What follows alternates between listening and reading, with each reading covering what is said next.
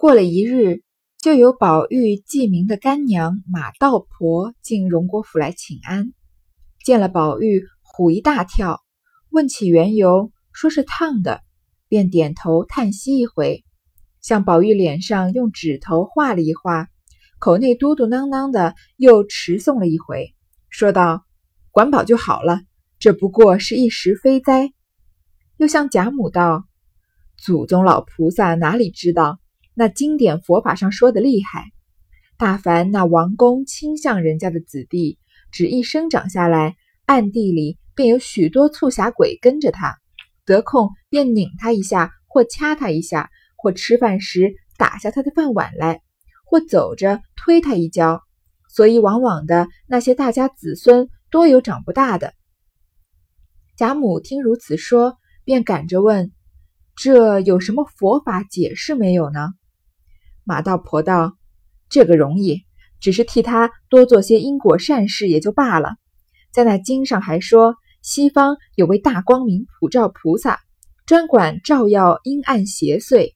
若有善男子、善女子虚心供奉者，可以永佑儿孙康宁安静，再无惊恐邪祟撞客之灾。”贾母道：“倒不知怎么个供奉这位菩萨。”马道婆道。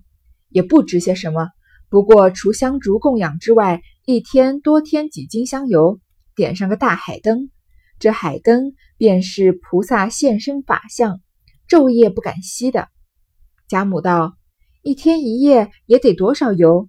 明白告诉我，我也好做这件功德的。”马道婆听如此说，便笑道：“这也不拘，随施主菩萨们随心愿设罢了。”像我们庙里就有好几处的王妃诰命供奉的，南安郡王府里的太妃，她许的愿心大，一天是四十八斤油，一斤灯草，那海灯也只比缸略小些。景田侯的诰命次一等，一天不过二十四斤油，再还有几家也有五斤的、三斤的、一斤的，都不拘数。那小家子穷人家舍不起这些，就是四两半斤。也少不得替他点。贾母听了，点头思忖。马道婆又道：“还有一件，若是为父母尊亲长上的，多舍些不妨；若是像老祖宗如今为宝玉，若舍多了倒不好，还怕哥儿经不起，倒折了福，也不当家花花的。要舍大则七斤，小则五斤，也就是了。”贾母说：“即使这样说。”你便一日五斤核准了，每日打盹来关了去。马道婆念了一声“阿弥陀佛，慈悲大菩萨”，贾母又命人来吩咐，以后大凡宝玉出门的日子，拿几串钱交给他的小子们带着，遇见僧道穷苦人，好舍。过了一天啊，宝玉记名的干娘，相当于我们现在说的教父、教母的，是一个这个尼姑。叫做马道婆，你发现，在《红楼梦》里面说到这个尼姑啊、道士，除了是那个一僧一道、空空和尚、渺渺真人这样的真正的神仙以外，说到的这些佛家就是信教的人啊，都不是什么正面人物。像前面的这个呃馒头庵里面弄权的那个老尼姑，还有现在出现的马道婆啊，都不是什么好人。他进来呢，跟荣国府请安，其实请什么安呢？不过就是每个月定期的来要钱。像这些大户人家呀，常常就是要供奉自己的，呃，为自己的自己家的香火呀，为自己的繁荣昌盛可以呃无限的延续下去啊，需要供奉这个和佛祖为佛祖上香。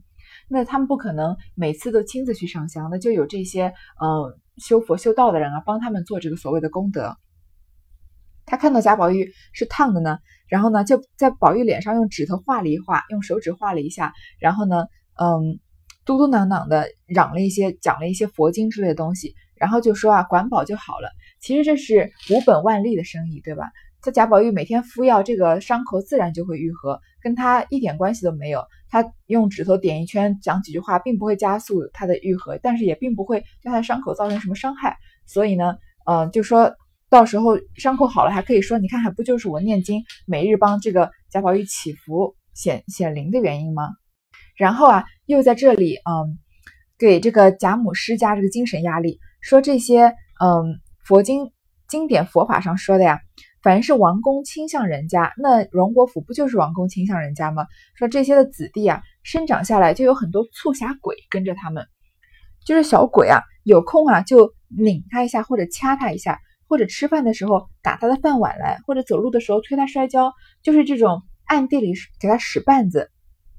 所以这些子孙啊，有很多长不大的。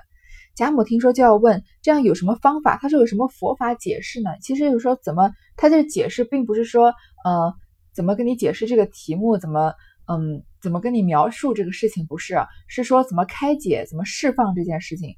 然后那个马道婆就说呢，就是要做一些因果善事，然后就跟他说呀，要供这个，嗯，大光明菩萨，供什么呢？要一天多添几斤香油，点上个大海灯。这个海灯之前出现过的呀，这个佛前的是佛前的这种长明灯，嗯，在前面这个惜春出的灯谜，它的这个嗯谜底不就是佛前海灯吗？说他昼夜不息，那贾母就问一天一夜要多少油，要多少钱？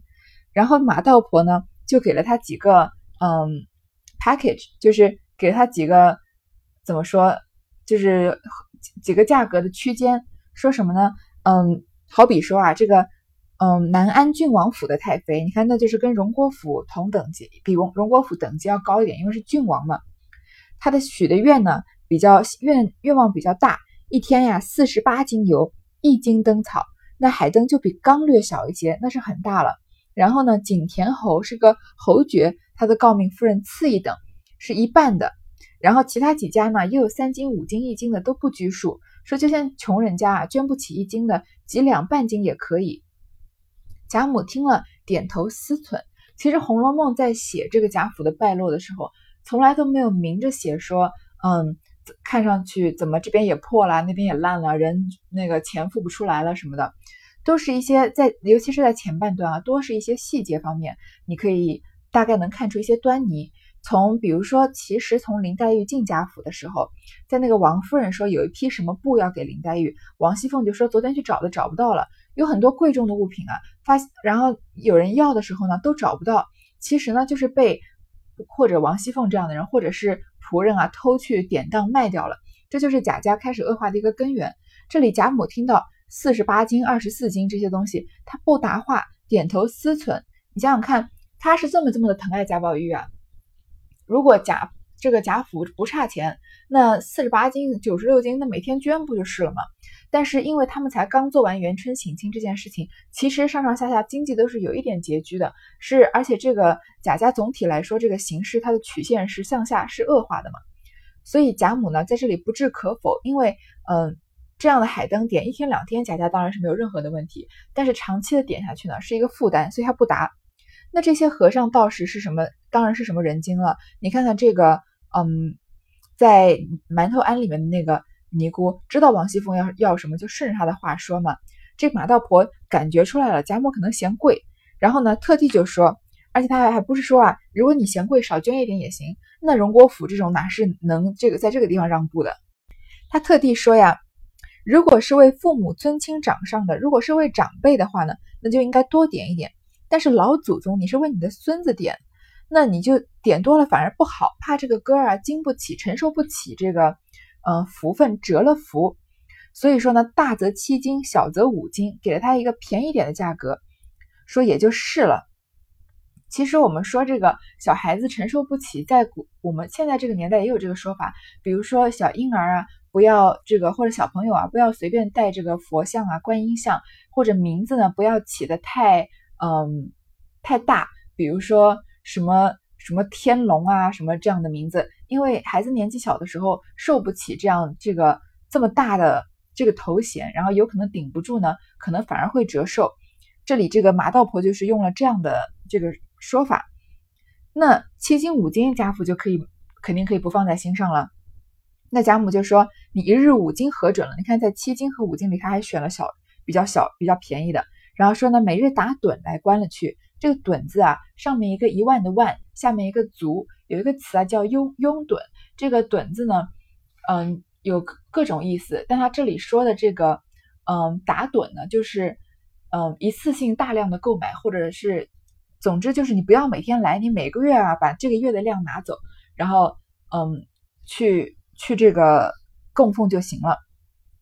马道婆就装模作样的念了阿弥陀佛，慈悲大菩萨。贾母又安排了一些啊，出门要多行善这样的事情。说毕，那马道婆又坐了一回，便又往各院各房问安，闲逛了一回，一时来至赵姨娘房内，二人见过。赵姨娘命小丫头倒了茶来与她吃。马道婆因见炕上堆着些零碎绸缎弯角，赵姨娘正粘鞋呢。马道婆道：“可是我正没了鞋面子了。赵奶奶，你有零碎缎子，不拘什么颜色的，弄一双鞋面给我。”赵姨娘听说，便叹口气说道：“你瞧瞧那里头，还有哪一块是成样的？成了样的东西。”也不能到我手里来，有的没的都在这里。你不嫌，就挑两筷子去。马道婆见说，果真便挑了两块绣匠起来。马道婆在贾贾母那边要了这么多钱，还不满足，大量的去搜刮这个民脂民膏。来到赵姨娘这儿，你看她不要脸到什么程度啊？看见炕上堆着一些零碎的绸缎弯角，就是一些碎布啊，她还好意思跟赵赵姨娘开口。看到赵姨娘在粘鞋，说：“我真没鞋面子了。”因为古代的鞋，我们知道不是要纳那个鞋底儿吗？鞋底儿嘛，是那种像嗯，是比较硬的这个很很多层布缝在一起的。然后鞋面呢，就是一层布，对吧？那马道婆说她真没鞋面子了。她看到这个零碎段子，说弄一双鞋面给我，真的是好意思开了这个口，真的是无耻到极点了。赵姨娘呢，其实也是可怜人。她虽然表面上是主子，但是她的待遇并不好呀。她说呀，好的布啊，也不能到我手里来，整块整块的布不可能到赵姨娘这边，都是一些零碎的东西给她的，她只能把这些布啊拼起来，然后做东西。说啊，有的没的呀，都在这里，你不嫌就挑两筷子去。这话都讲到这个地步了，你还能挑吗？他已经说还没有什么好东西了。这个不要脸的马道婆啊，就还真的能挑起来，挑了两块呢，就绣匠起来，放在她的袖子里。赵姨娘问道。前日我送了五百钱去，在药王跟前上供，你可收了没有？马道婆道：“早已替你上了供了。”赵姨娘叹口气道：“阿弥陀佛，我手里但凡从容些，也时常的上个供，只是心有余，力量不足。”马道婆道：“你只管放心，将来熬的环根大了，得个一官半职，那时你要做多大的功德不能？”赵姨娘听说。鼻子里笑了一声，说道：“爸爸，再别说起，如今就是个样儿。我们娘儿跟得上这屋里哪一个？也不是有了宝玉，竟是得了活龙。他还是小孩子家，长得得人意儿，大人偏疼他些也还罢了。我只不服这个主儿。”一面说，一面伸出两个指头来。马道婆会意，便问道：“可是莲二奶奶？”赵姨娘唬得忙摇手，走到门前，掀帘子向外看看无人，忙进来向马道婆悄悄说道：“了不得，了不得！提起这个主儿来，真正把人气煞，叫人一言难尽。我白和你打个赌儿，这一分家，这一分家私，要不都叫他搬送到娘家去，我也不是个人。”赵姨娘在这里就跟马道婆掏心掏肺了。她先问他送的五百钱上在药王跟前上供有没有收。马道婆就说她收了，那赵姨娘就叹气啊，说如果她手里还能再宽裕一点，再有一点钱呀，也能时常的上个供。但她心有余而力不足，因为她钱不多嘛。马道婆就说啊，你熬的环哥长大了，以后会有个一官半职的。怎么说贾环也是个主人嘛，要做多大的功德不行啊？赵姨娘就从鼻子里笑了一声，就哼了一声，对吧？然后说不要再说了，你看看家这个家里啊，谁是都疼贾宝玉的？就像他就像活龙一样，他说大人疼贾宝玉就算了，贾宝玉毕竟是他的晚辈嘛，他不跟他计较。我只不服这个主儿，这个主儿是谁呢？他拿两个指头伸出来，其实就是在说这个王熙凤了。马道婆一听就听出来，说是不是莲二奶奶？王熙凤，你看前面骂赵姨娘是很不留情面的，在刚刚这个贾环把贾宝玉脸烫伤的时候，王熙凤也特地提醒了王夫人，让她来骂这个赵姨娘。赵姨娘不服她呀，所以贾环嫉妒贾宝玉能是天生的吗？其实肯定是在赵姨娘的这个耳濡目染下的，然后呢，他吓得赶快摇手，他还是怕呀，他恨王熙凤，但他是怕王熙凤的呀。他走到门前，把帘子掀了掀，往外看看没有人，再进来跟这个马道婆说：“他说我跟你白打个赌，他的肯定啊，他把这个贾家荣国府的家私啊，全部一分一毛全部都搬到娘家去了。如果他没这样做呢，我也不是个人。其实他这样说真的是冤枉王熙凤了。王熙凤确实常常拿这个嗯贾府的家私，但她大部分的钱呢是用来经营贾府的运转。荣国府啊，事实上已经是入不敷出了。因为虽然看上去表面光鲜呀，但是他们他这种大量的这个花费啊，其实他们家的家底根本就经不住，是在吃老本了。所以王熙凤的这些呃典当东西出去卖啊，偷东西出去卖的这些做法呀，很大一部分是为了维持荣国府的在他这个基础上的运转。赵姨娘这种平常不管家的人呢，眼光就比较狭隘，他就以为啊，他就觉得王熙凤肯定是偷了钱啊去补贴娘家了。马道婆见他如此说。便叹他口气，说道：“我还用你说？难道都看不出来？也亏你们心里也不理论，只凭他去，倒也妙。”赵姨娘道：“我的娘，不凭他去，难道谁还敢把他怎么样呢？”马道婆听说，鼻子里一笑，半晌说道：“不是我说句造孽的话，你们没有本事，也难怪别人。明不敢怎么样，暗里也就算计了。”还等得到这如今？赵姨娘闻听这话里有道理，心内暗暗的欢喜，便说道：“怎么按理算计？我倒有这个意思，只是没这样的能干人。你若教给我这法子，我大大的谢你。”马道婆听说这话打拢了一处，便又故意说道：“阿弥陀佛，你快休问我，我哪里知道这些事？”罪过，罪过！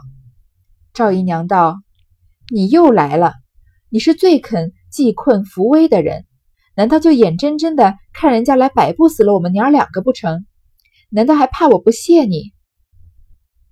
马道婆听说如此，便笑道：“若说我不忍叫你娘儿们受人委屈还有可，若说谢我这两个字，可是你打你错打算盘了。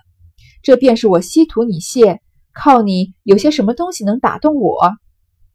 赵姨娘听这话，口气松动了，便说道：“你这么个明白人，怎么糊涂起来了？你若果然法子灵验，把他两个绝了，明日这家私不怕不是我环儿的。那时你要什么不得？”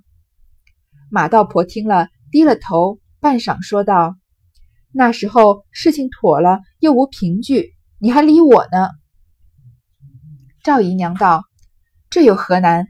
如今我虽手里没什么，也碎也零碎，攒了几两梯级，还有几件衣服簪子，你先拿去。下剩的，我写个欠字文契给你。你要什么宝人也有，那时我照数给你。”马道婆道：“果然这样。”赵姨娘道：“这如何还撒的谎？”说着，便叫过一个心腹婆子来，耳根底下。嘁嘁叉叉说了几句话，那婆子出去了，一时回来，果然写了个五百两欠契来。赵姨娘便应了手模，走到橱柜，将梯级拿出来，与马道婆看看，道：“这个你先拿了去做香烛供奉使费，可好不好？”这段其实很好理解，就是一个狼狈为奸的前奏。马道婆啊，利用。了这个赵姨娘的嫉妒心和她想要让贾环在贾府出人头地，于是就利用了赵姨娘的这个嫉妒和贪婪啊，加上马道婆自己也贪贪婪嘛，两个两个人贪婪的人啊，一下就达成了一个协议，就是呢，马道婆帮助赵姨娘陷害贾宝玉和王熙凤，那贾宝玉如果死了，贾环不就嗯继承大统了吗？那贾政因为没有别的嫡出的儿子呀，那可能就要庶出的儿子继承了呀，所以嗯赵姨娘呢在这里也。不仅把所有的家底全部都先给马道婆了，然后呢，还给他写了一个五百两的欠条，跟他达成了协议。以后贾环一一旦继承这个贾家的一切啊，他就给这个马道婆，嗯，五百两银子。马道婆看看白花花的一堆银子，又有欠气，并不顾青红皂白，满口里应着，伸手先去抓了银子掖起来，然后收了欠气，又向裤腰里掏了半晌，叫。掏出十个直角的青面白发的鬼来，并两个纸人递与赵姨娘，又悄悄地教她道：“把他两个的年根八字写在这两个纸人身上，一并五个鬼都掖在他们个人的床上就完了。我只在家里做法，自有效验，千万小心，不要害怕。”正才说着，只见王夫人的丫鬟进来找道：“马奶奶可在这里？太太等你呢。”二人方散了，不在话下。马道婆，你看这个贪婪小人的嘴脸，跟他这个呃一心向佛的这个表面形象是不是完全相反呀？他看着白花花的银子，又有欠气啊，不顾青红皂白，满口就先应着，伸手就抓了银子掖起来。你看这个嘴脸真的是不能看啊！然后收了欠气，就把这个方法交给赵姨娘。其实这个呢，就是传说中的验圣之术。验圣呢，也叫压圣。是古代的一种巫术啊，就是嗯，用这个法术诅咒或者祈祷，然后达到这个嗯，让让自己厌恶的人啊受受到惩罚，让他们被所谓的妖魔鬼怪缠身。其实厌胜是嗯这种巫术啊，是在古代是一种嗯是一种犯法的行为，因为在我们这里看来，嗯，像我们现在这个嗯笃信科学这个社社会主义社会。如果有人拿一个写着你的名字的小人儿在他的心口上扎，那你让他扎就是了。反正这个这个是他自己，也是一种很无聊的举动，对吧？根本对你不可能有任何影响，我们都知道。但是古代的人呢是相信这个的，他们就信啊。如果嗯真的有用这种方法呢，可以让人这个让你受到惩罚。所以验圣其实跟谋杀啊罪名是同等的，验圣就是这么的严重，在我们看来啊非常的不可思议。居然诅咒能跟谋杀是同等的罪名啊！再举个例子啊，在这个唐高宗时期，嗯，武则天还没有这个，嗯，当上皇后的时候啊，她还只是一个，嗯，应该是个，不是，应该已经不是才人了，应该是个昭仪吧？对，是个武昭仪。然后呢，嗯，这个王皇后呢，因为担心被这个武则天威胁她的地位，就跟这个萧淑妃啊。串谋了一个道士，用这个验圣之术，想要把武则天置于死地。这件事情不知道是真实发生的，还是武则天诬陷他们。但是被黄高宗、唐高宗知道之后呢，非常的生气，就把他打入冷宫了。最后就颁了诏书啊，把王皇后呃废除了，又把这个萧淑妃和王皇后都贬为庶人，就又囚禁他们。把他们的兄弟父母啊，全部都削爵免官了。虽然这这一切这一系列的事件，武则天就这么上位当了武皇后了嘛。虽然这一系列事件有它的这个历史根源，是唐高宗要跟这个呃官僚阶级做斗争，皇权阶级跟官僚阶级冲突的一个体现，但是它的导火索啊，就是这个验圣之术。所以说，验圣之术是很大很严重的罪名，它严重到足以让一个皇帝拿它当做导火索来扳倒一朝的大臣和休掉他自己的皇后，是一件非常严肃的严重的事情。所以这件事情，马道婆和赵姨娘在策划的这件事情啊，我们以为只是，呃，就是在我们现在来看，就是闹着玩，或者一群无知妇孺在，嗯，在进行这个迷信活动。但是如果当时在发生的发现的话呀。赵姨娘、马道婆他们这些人都是肯定要死的，不仅他们要死啊，也许连他们的呃，连他们九族都要诛灭，因为这就是跟谋杀没有什么两样。好，这个马道婆啊，就教了赵姨娘怎么进行这个验圣之术的方法，但是转转头呢，他就被王夫人给叫走了。关于为什么在贾府要出现马道婆这样的人，为什么他会在这个，嗯。这个声名显赫的荣国府这么受尊敬啊！你看他这一副小人的嘴脸，然后又这么的贪婪，先赚了这个贾贾母的钱，又跑过去啊找这个赵姨娘，跟赵姨娘根本就没有什么深交，嗯，而且也他也知道赵姨娘卑微贫贱啊，就连一点点银子、一点点欠条，连小这个缝鞋面的布料都要揣到这个袖子里，然后不惜跟赵姨娘狼狈为奸，来这个加害贾宝玉和王熙凤，可见贾。可见马道婆是一个非常贪婪、非常狠毒的人，人命在他心里根本不值钱的。他能为一点小钱、为一些利益啊，就呃毫不犹豫的谋害人命。但是马道婆呢，同时也是这个贵族阶级的宠儿呀。你看他前面说到的这些，嗯，大官、大官的达官选、达官显贵，南安郡王府啊、景田侯府啊，还不都是跟他达成了这个协议，在供这个佛前的大海灯吗？然后他就游走在这些上上层阶级中，为他们的就是这些上层阶级为他提供了生存的这个肥沃的土壤。为什么他能有这个机会在皇亲国戚和在贾府里面这么受优待呢？让乍一想啊，让人匪夷所思，但是仔细想一想啊，是有道有他生存的道理的。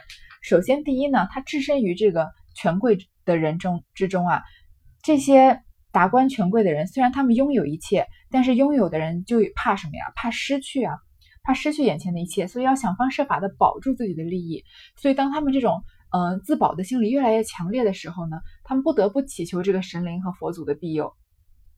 所以马道婆这种人的出现，就可以让他们用他们手上所有的东西，就是金钱，来买一个他们害怕的失去的东西，就是买他们的心理安慰。第二呢，这是这是像这是马道婆怎么赚石老太君这样人的钱，对吧？他怕失去，他是怕失去贾宝玉啊，失去宝玉不不仅是他最爱的孙子，而且贾家就后继无人了呀，他已经失贾珠已经夭折了，不是吗？第二个呢，就是在有有钱和权的地方，就有这个。利益的冲突，有利益的冲突，人和人之间就会充满了嫉妒和怨恨的这个心情。越是这个富贵显赫的家庭啊，他的纠葛和斗争就越激烈。所以像马道婆这样的人呢，就有了用武之之之地了，对吧？他首先指出南安郡王的太妃啊，供了四十八金，许的许的愿心很大；景田侯府呢，二十四金，其他还有几金、五金、七金的都不等，都是为了消灾免难，这个消除仇怨的。但是呢，他。